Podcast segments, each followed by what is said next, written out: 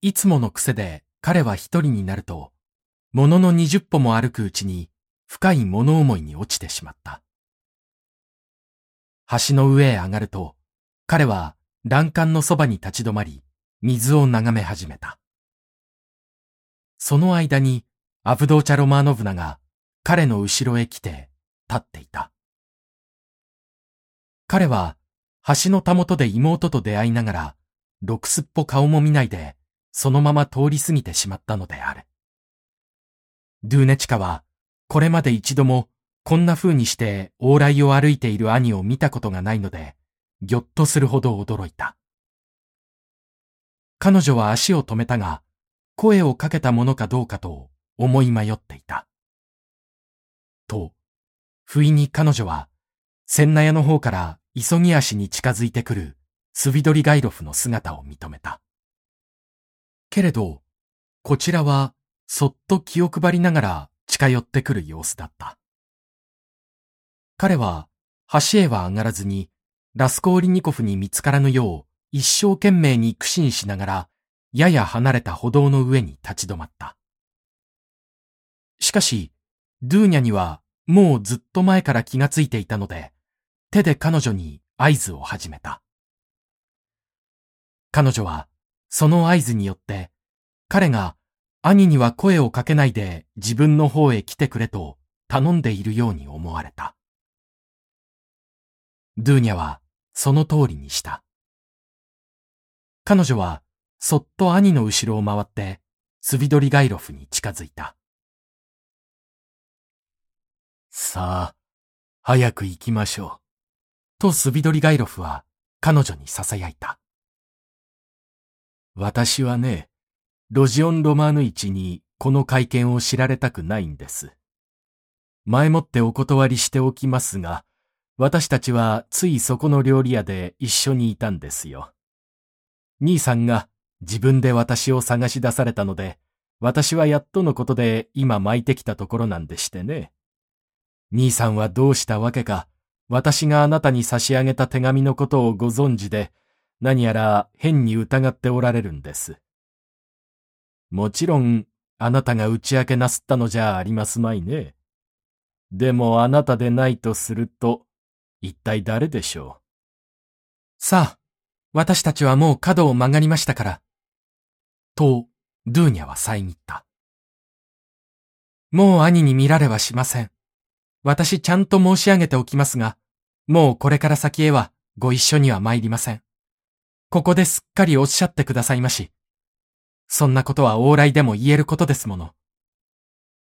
第一に、この話はどうしても往来じゃできませんし、第二に、あなたはソフィア・セメオノブナの話もお聞きになる必要があります。また第三には、二三の書類もお目にかけようと思いますし、それに何です。もしあなたが私のところへ来るのを嫌だとおっしゃれば、私も一切説明をお断りして、すぐこのまま失礼することにいたします。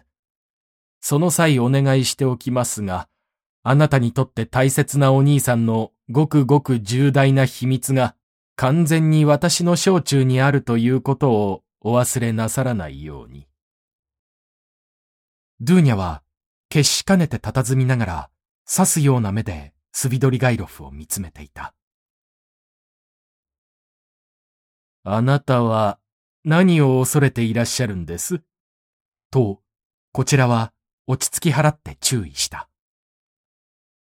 都会は田舎と違いますよ。それに田舎でも私があなたに仕向けたより、かえってあなたの方が余計私をひどい目に遭わせなすったんですからね。ところでこの場合、ソフィア・セミオノブナは承知してらっしゃるんですか？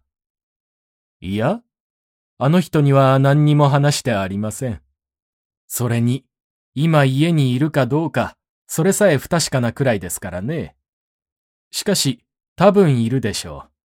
あの人も、今日は自分の身内を弔ったばかりだから、お客のところを歩き回るような日じゃありませんからね。私は時期が来るまで、このことを誰にも話したくないので、あなたにお知らせしたのさえ、いささか後悔してるくらいなんですよ。この際、ほんのわずかな不注意でも密告と同じになるんですからね。私はすぐそこにいるんです。ほら、あの家に。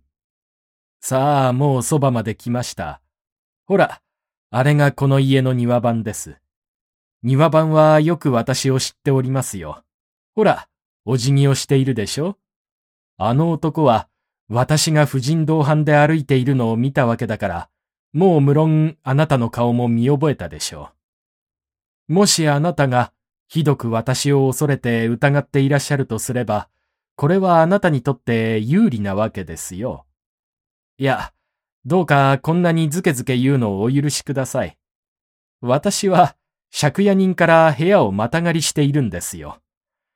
ソフィア・セミオノブナは私と壁一重の隣り合わせで、やはり借家人からまたがりなんです。この階はすっかり曲がり人でいっぱいなんでしてね。あなた、何をそう子供みたいに怖がることがあります？それとも、私がそんなに恐ろしい人間なんでしょうか？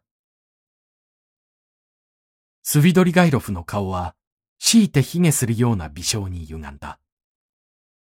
しかしその実、彼は今、笑うどころの沙汰でなかったのである。心臓はズキンズキンと打って、呼吸が喉に詰まりそうなのであった。彼は、次第に募ってゆく興奮を隠すために、わざと大きな声で話した。けれどドゥーニャは、この異常な興奮に気づく暇がなかった。まるで子供のように私を恐れている。私はそれほど恐ろしい人間に思われるか。という相手の言葉が、もうすっかり彼女をイライラさせたのである。私はあなたが、ハレンチな人だってことは知っていますけれど、少しも恐れてなんかいませんわ。どうぞ、先へいらしてください。彼女は、見たところ落ち着き払った様子でそう言ったが、その顔はひどく青ざめていた。スビドリガイロフは、ソーニャの部屋の前に立ち止まった。ちょっと伺いますが、お宅でしょうか留守だ。さあ困った。しかしあの人はすぐ帰ってくるでしょう。わかってますよ。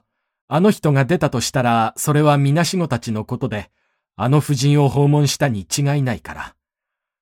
あの子たちは母親を亡くしたんでね、私もちょっと手を出して世話をしてやったんですよ。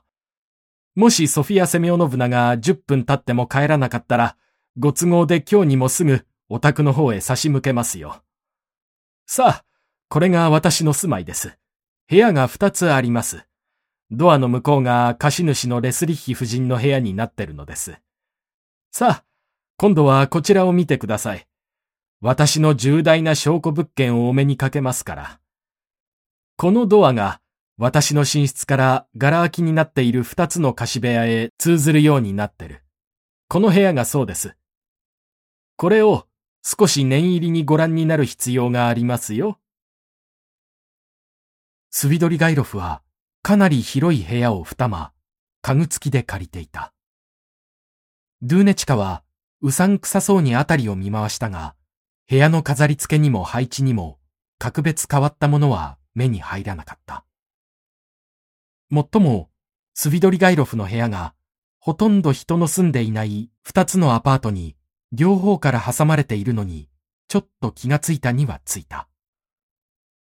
彼の部屋へ入るには、直接廊下からでなく、ほとんどガラ空きになっている主婦の部屋を二つ通らねばならなかった。スビドリガイロフは寝室から鍵のかかっているドアを開けて、これもガラ空きのカシマをドゥーネチカに見せた。ドゥーネチカは何のためにこんなものを見ろというのか合点がいかず、敷居の上に立ち止まろうとした。けれどスビドリガイロフは急いで説明を始めた。さあ、こちらを。この二つ目の大きな部屋をご覧ください。そして、このドアに注意していただきます。これには鍵がかかっているんです。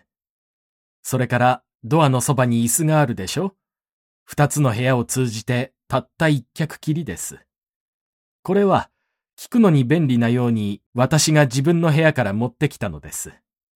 それから、あのドアのすぐ向こう側にソフィア・セミオノブナのテーブルがあるんです。あの人はそこに腰をかけてロジオン・ロマーヌ市と話をしていたわけなので。私はこの椅子にかけながら二晩続けて、しかも二度とも二時間くらいここで立ち聞きしたんですよ。だから、もちろん私も何か少しは知ることができるだろうじゃありませんか。あなたはどうお考えですね？あなたは立ち聞きなすったんですって？さよう立ち聞きしました。さあ、そろそろ私の部屋へ行きましょう。ここは腰をかけるところもありませんから。彼は、アブドー茶を導き、客間に当ててあるとっつきの部屋へ引っ返し、彼女に椅子にかけさせた。そして、自身はテーブルの反対の端に、少なくとも彼女から一軒ばかり隔てて座を占めたが、どうやらその目の中には、いつかドゥーネチカを脅かした例の炎が、もうキラリと光ったらしい。彼女は、ピクッと身震いして、もう一度うさんくさそうに辺りを見回した。この仕草は無意識なのであった。彼女は疑いの色を顔に出したくないらしかった。けれど、スビドリガイロフの住まいの世にも寂しい様子は、ついに彼女をぎょっとさせた。彼女は、せめて主婦でも家にいるかと尋ねてみたいと思ったが、結局、尋ねはしなかった。つまり、プライドのためである。その上、自分自身に対する不安とは比較にならぬほど大きな苦痛が、もう一つ彼女の心の中にあった。彼女は、こらえがたい苦痛を忍んでいたのである。これがあなたの手紙でございます。彼女はテーブルの上に置いて、こう切り出した。あなたの書いていらっしゃるようなことが、一体あっていいものでしょうか？あなたは、兄が犯したという犯罪のことをほのめかしていらっしゃいます。明瞭すぎるくらい明瞭にほのめかしていらっしゃるのですから、今となってはごまかしも許されないくらいです。もっとも、お断りしておきますが、私があなたに伺う前に、このバカバカしい作り話を聞いていましたけど、そんなこと、これから先も本当にしませんでした。それは、汚らわしい滑稽な権威です。私はそのいきさつも、またどうして、何が原因で、そんな噂が出てきたかってことも、ちゃんと存じています。あなたに何も証拠があろうはずはございません。あなたは証明してみせると約束なすったんですから、さあ言ってください。けれど、前もってお断りしておきますが、私はあなたを信じはしませんよ。信じませんとも。ドゥーネチカは、これだけのことを、咳き込んで早口に言い切った。一瞬間彼女の顔には、紅がさっと刺した。もし、お信じにならないのなら、どうして一人で私のところへ来るなんて、そんな冒険がおできになるものですか？一体何のためにいらしたんです？ただ好奇心のためですか？私を苦しめないで、言ってください、言ってください。あなたがしっかりしたお嬢さんなのは、申すまでもないことです。私は全くのところ、あなたがきっとラズーミヒン氏に頼んで、ここへついてきておもらいになることと思っていましたよ。ところが、あの人はあなたと一緒にもいなかったし、あなたの周りにも見えなかった。私はよく見たんですからね。これは全く大胆ですよ。これで見ると、あなたはつまり、ロジオン・ロマーヌ市をいたわりたかったんですね。もっとも、あなたの持っていらっしゃるものはすべて神々しい。ところで、あなたの兄さんに関しては、この上何を話すことがありましょう。あなたは今ご自分で、あの人をご覧になったじゃありませんか。まあ、どんな格好でした？あなたはまさか、それだけのことを根拠にしてらっしゃるんじゃありますまいね。いや、そんなことじゃありません。あの人自身の言葉が根拠ですよ。現にここへ、ソフィア・セミオノブナのところへ、あの人は二晩続けてやってきたんですよ。二人がどこに腰掛けていたか、それは宣告を目にかけた通りです。そこで兄さんは、あの人に一部始終を告白したんですよ。兄さんは人殺しです。